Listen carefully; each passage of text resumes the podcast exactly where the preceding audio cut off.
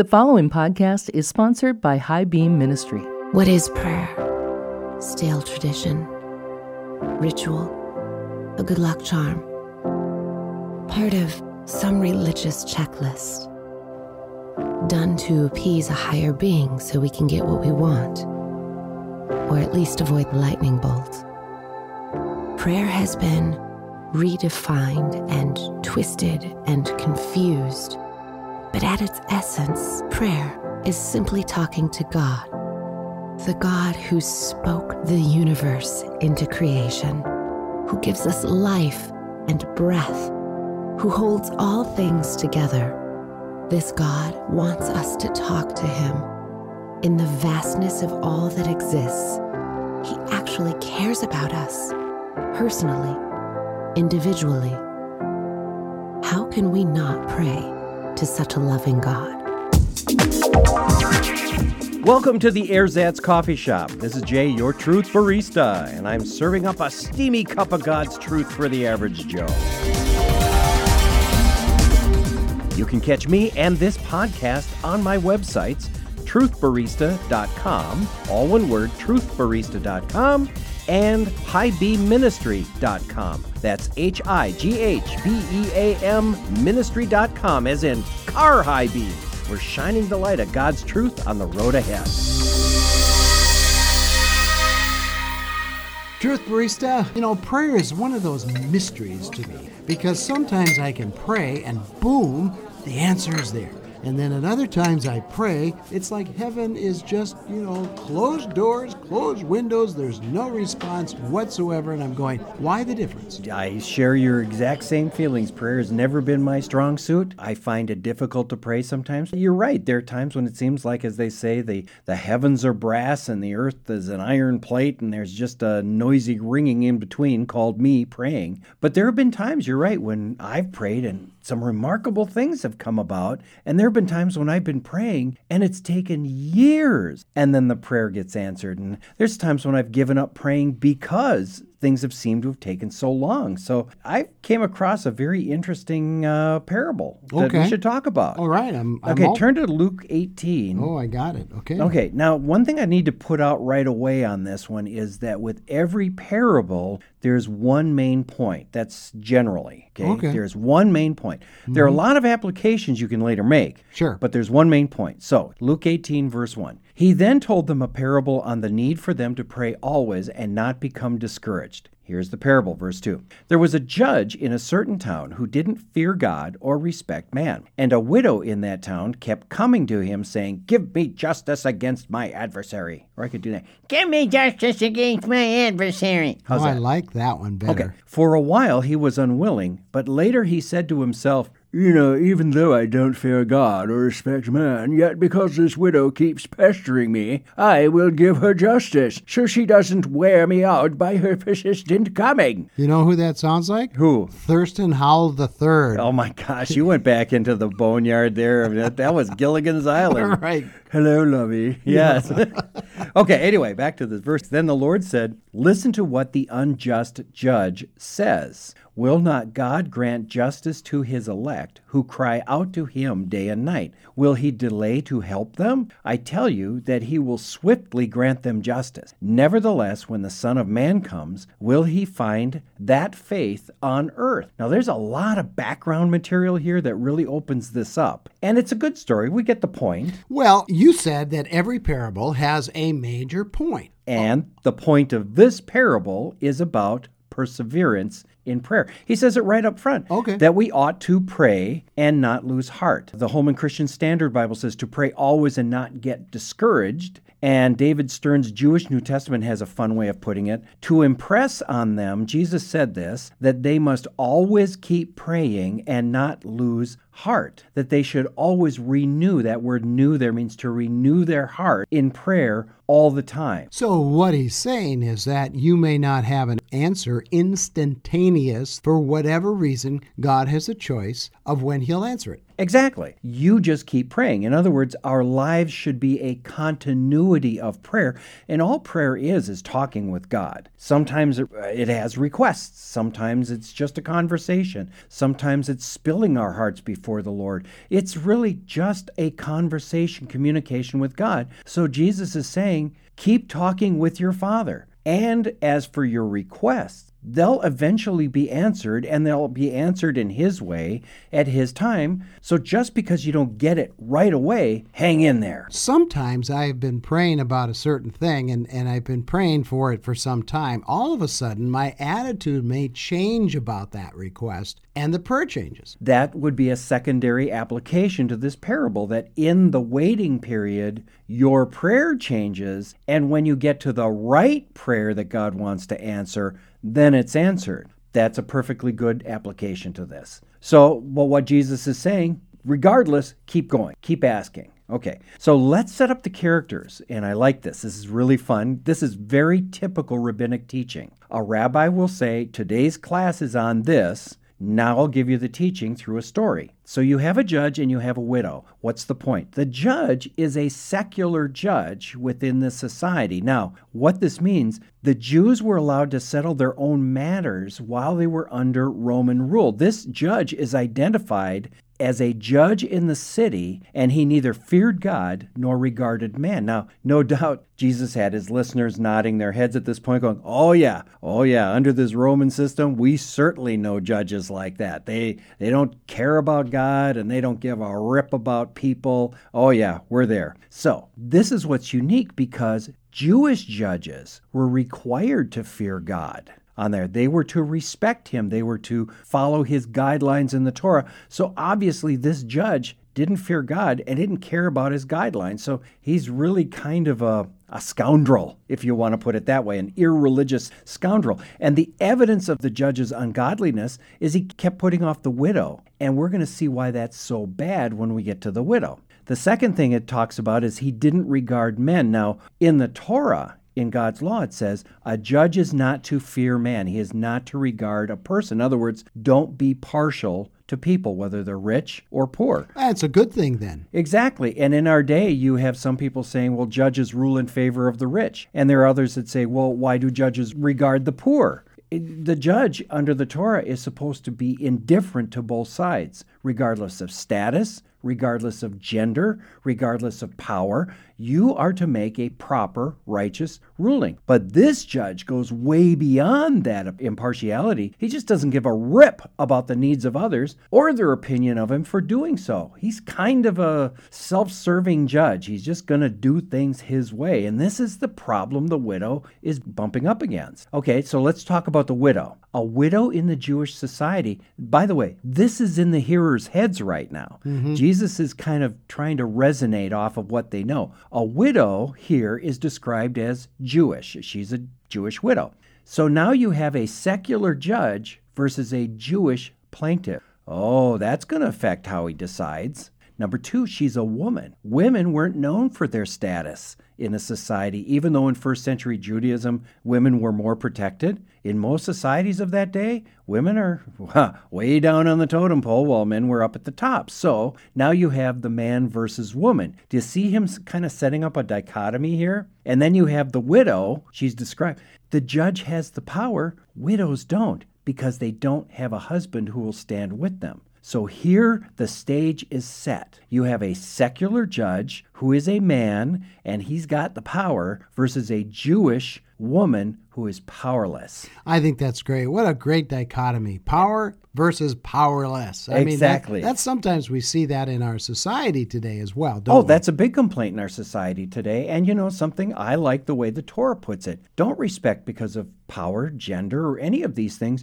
You give a righteous ruling. And that's what we should be going for with our judges. So now Jesus has set the stage in the parable. Why would a secular judge who didn't care about God, who was unconcerned about the needs of others, and didn't care about their opinion of him, why would he be bothered by a defenseless, insignificant, powerless Jewish woman? There's the scenario. This is the essence of rabbinic teaching. They use exaggeration to drive home their point. In other words, what Jesus is saying is the Jewish widow hasn't got a snowball's chance in Sheol to get the judge to act on her behalf, much less act in her favor. It's perfect. I mean, a movie could be made of this, you know, where the powerful have everything going for them and the powerless have nothing yet. The powerless actually moves the powerful. Yes, and that's his point. How does she get him to move, and how does she get him to move? Well, she just becomes a nag. She is a pest. Okay, so here's the obstacle. She wants vindication against an adversary, somebody who has done her wrong. Okay, so she this proves the judge's ungodliness. She's bringing a legal case to him, but because of this his ungodliness, he just blows her off. He's kind of violating the law and setting aside his God given legal responsibility. But that's what the powerful do. They marginalize people. They don't care. If you don't have a name or you don't have money or anything like that, the powerful don't care. but she does have power. She has the power of the nudnik. Ooh, that's a new word. We should probably look into that that term nudnik because that's a that's an interesting word. But I think I need something like caffeine to help me understand some of these things that we're talking about. Truth Barista, every week we talk about things that are so important, but we want our audience to know that, you know, there's a cost to this stuff. Your education, your time that you develop around a theme and you help people understand it at a deeper level. I mean, we really would like people to like us on Facebook. Or we'd like people to further our conversations through their social media, and we also want them to help support us. High Beam Ministry has a lot to offer all sorts of people. Just go to the website, highbeamministry.com, and we've got the podcast, but we also have resources like some Bible study notes we're producing on the book of Daniel and the feasts of the Lord. We also have tremendous blog articles that we share and all sorts of additional resources for people. In fact, we have a page for news and great articles that are out there that people would find of interest, current events that relate to the Bible, fascinating topics of where we're at prophetically because I like that kind of stuff. So I put that up there. We have a lot of resources. Encourage everybody to go to highbeamministry.com. Truth Barista, we're meeting a need because there is a lack of good Bible teaching and good themes that never get mentioned. And so we're mentioning them. We're diving into the Bible, and that's our source. It is the Bible, not our doctrine or our church doctrine or whatever. It's the Bible. And that's where you can really get a lot of help in your spiritual growth. And what we like to do is to take those Bible truths and apply them in real time with the struggles that we have as individuals, the struggles you may be facing. So we need your financial support to keep this ministry rolling more than just the podcast. We need your support to keep the ministry rolling so we can do this full time, produce this content for you that will strengthen you in your Christian walk and give you answers for the questions that come up day to day. So, where do people go to get more information on how to give and how to find more articles and more podcasts? Go to High Beam Ministry, as in car high beams highbeamministry.com. Look for the donate button on the webpage.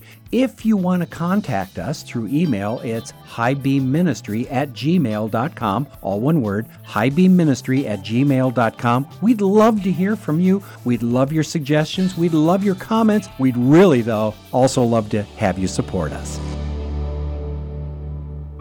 This is The Truth Barista, your link to how God defines our day. So, Truth Barista, you've been talking about a name that I think probably most people don't know. Nudnik. I mean, what is that? Like a beatnik? Or yeah. Well, it's it's actually a Yiddish term, and Yiddish is a combination of Hebrew and Eastern European and Slavic languages, and they all kind of got lumped together. I love Yiddish; it's got some great terminology to it. So I'm, let's go through some of these. What works for this woman in this particular situation, verse 5 Yet because this woman keeps pestering me, there you go, I will give her justice so she doesn't wear me out by her persistent coming.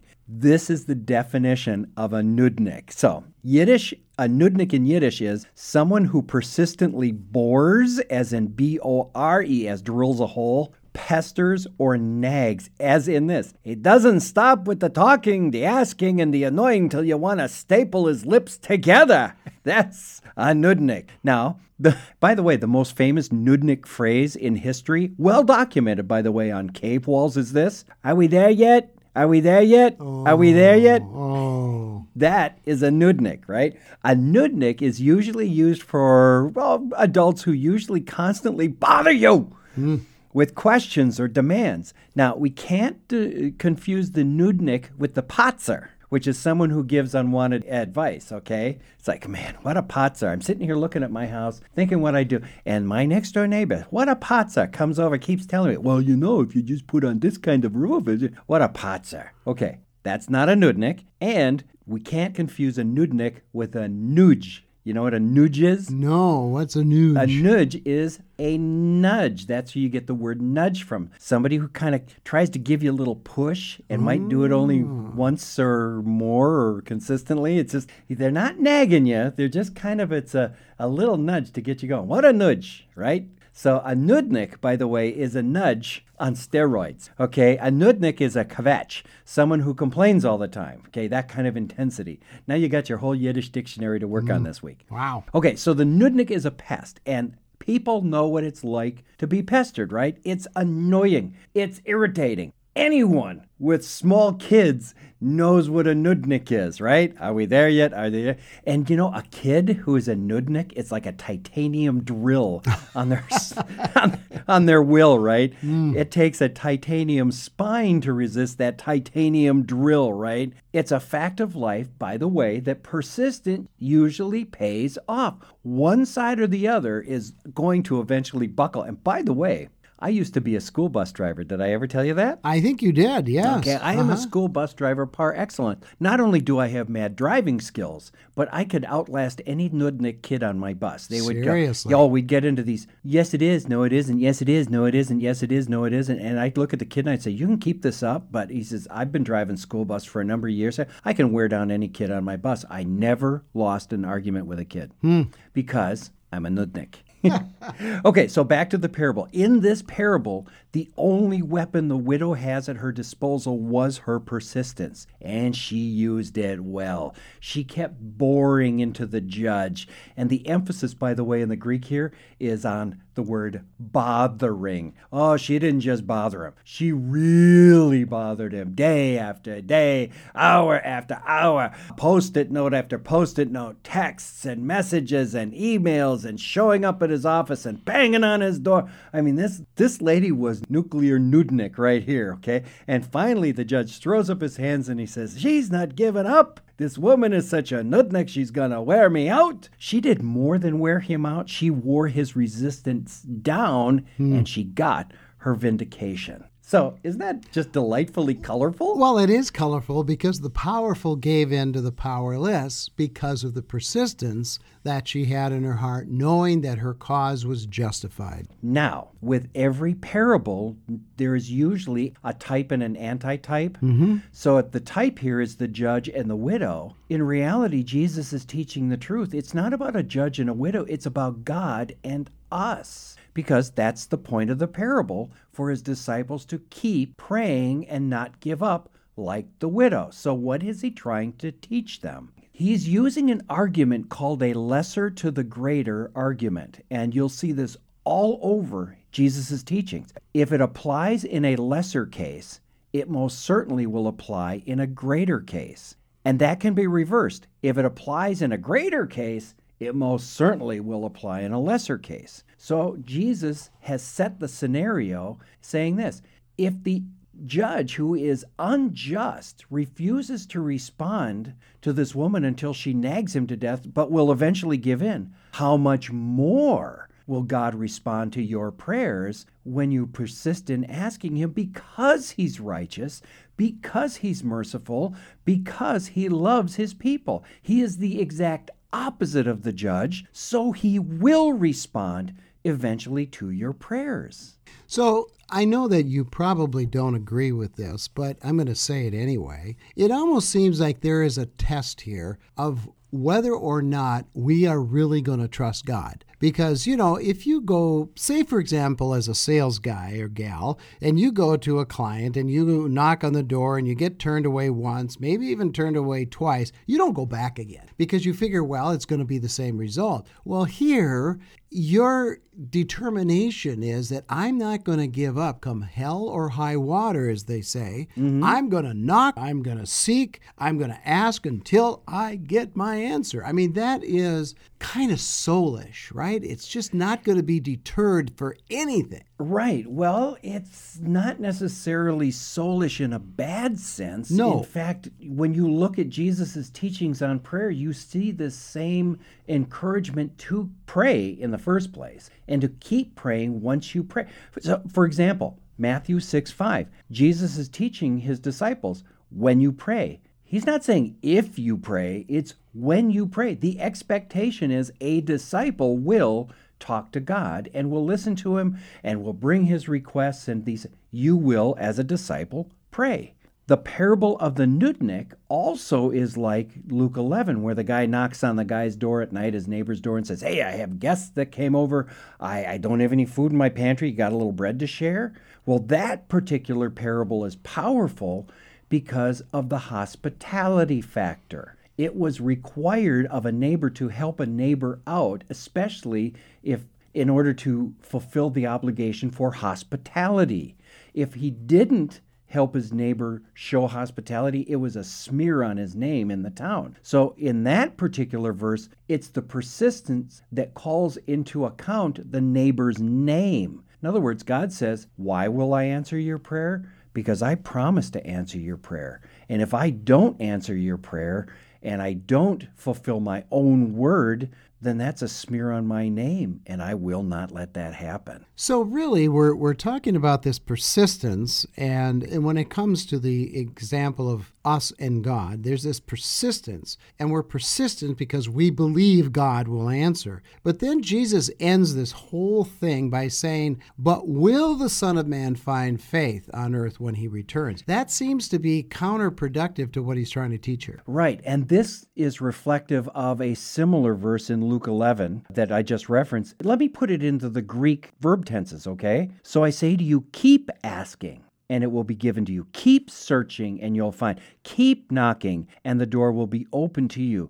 Ask, seek, knock. This is Jesus' teaching on a long term commitment, a lifestyle of continually asking, seeking, and knocking. In other words, pursuing God. That's the point. Okay, so let's just say people are seeking and searching and knocking, but why does he say at the very end, will he find faith? Because it takes faith to ask, seek, and knock, right? This is very interesting because this goes to the one phrase he uses there, Son of Man. Now, it, have you ever kind of been tempted to give up asking God because of a delay? Absolutely. Okay, how about when you're praying under stress? Well, it's even worse. Yeah, because that delay just gets intensified. It seems, to, I mean, a few seconds can seem to be like days, weeks, hours when you're under stress. And then I get mad at him. Exactly. So when Jesus is saying when the Son of Man comes, we know when the Son of Man comes. According to Jesus himself, the Son of Man comes at the end of this terrible time on earth the transition between human dominion and the messianic kingdom, when all hell is breaking loose on earth. And he goes, When the Son of Man comes, will there be anybody that is trusting me enough or trusting his Father enough to be talking to him? Mm. He's saying, You need to settle it now to build a lifestyle of pursuing God and hanging tight with him, as demonstrated by your communication and your prayer to him. Otherwise, when the stress hits the fan, if you, in the most worst situations, are you going to bail on God? Oh, that's good. Or are you going to hang in there until your deliverance comes? Think of the widow. What's she saying? Give me vindication against my adversary. We have an adversary on earth. It's Satan, and it's his both spiritual and physical servants. And on our life on earth, we are attacked by these things throughout our lives and in various situations. So Jesus is saying if this pursuit of God applies back here in ordinary human life, in the times when it got really tough, even the worst of times on earth, are there going to be people who will hang in there, showing their trust in God by continuing to ask and seek and knock in the worst of times. That's very insightful, you know, because the Satan, our enemy, is constantly wearing us out. In fact, when I talk to some of the people that come into the coffee house, uh, a lot of them, you know, they're they're kind of happy that their lives are okay, but they don't talk about faith a lot. Mm-mm. They don't talk about, you know, trusting God for, you know, small or great things. It's all about the blessings they've received. But faith is not a big topic. No, it's not. In fact, this kind of brings to mind a guy that I knew. The entire church was praying for his wife because she had terminal cancer. And there were people who went a bit too far and they assumed things when they shouldn't have. And this is why I think we always need to continue to pursue God, but not say, This is how you will answer this prayer, God. You have to take it as it comes because God knows what's best. Okay, we have to trust him. Well, they said, "Oh, God is going to I in prayer I got that God is going to heal your wife." Well, she died. And as a result of that, he hasn't talked to God a whole lot. His spiritual life kind of went downhill. He became a doubter. He became very sour and he became rather a, a burr the, under the pastor's saddle because of this, uh, even to the point where even in services he would throw doubts in the middle of a sermon. It was really rude, actually. It also reminds me of the movie Independence Day because at the point when all of the earth is under this huge alien attack, you have this elderly Jewish guy who sits down and speaks to his son, who, by the way, solves the transmission uh, code. And he goes, You know, you may be surprised. I haven't talked to God for years. See, and a lot of people have that kind of an attitude because God hasn't delivered on time, excuse me, hasn't delivered on their time, He hasn't delivered in their way. And what Jesus is teaching is on time or your way doesn't matter. What matters is that it's God's timing in God's way, but you will get your answer and you will be vindicated. So, in a way, it's like Winston Churchill said Never give in. Never give in. Never, never, never. In nothing, great or small, large or petty, never give in except to convictions of honor and good sense. Never yield to force Never yield to the apparently overwhelming might of the enemy.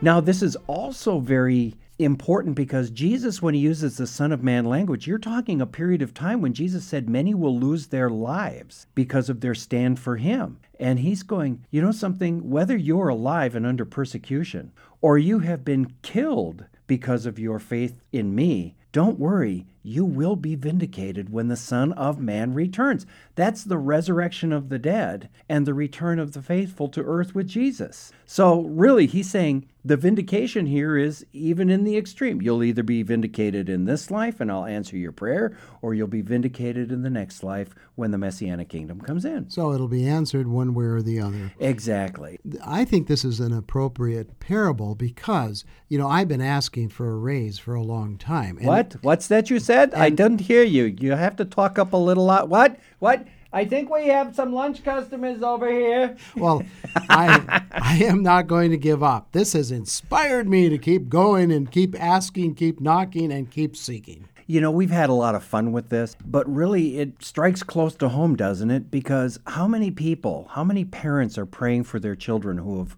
not come to the Lord or have been with the Lord but have walked away? How many people are praying for a loved one who's really struggling with a health issue? How many people are faced with a, an absolute deluge of bills and all of their money is drained away and there's no hope? How about the person who needs a new job trapped in a dead end job? How about people who are under persecution? These are all things that are going on in our lives. Anything that we find ourselves under threat from those things, we need to pray about each and every one of those things. And the good news on this parable is that Jesus is saying, Yes, bring it all, bring it often, bring it all the time, because eventually you will have God step in and make a ruling on your behalf, and it will be done. This is Jay, your Truth Barista. Thanks for listening to the Truth Barista podcast. The best way to find out when a new podcast drops is through your favorite podcast stream.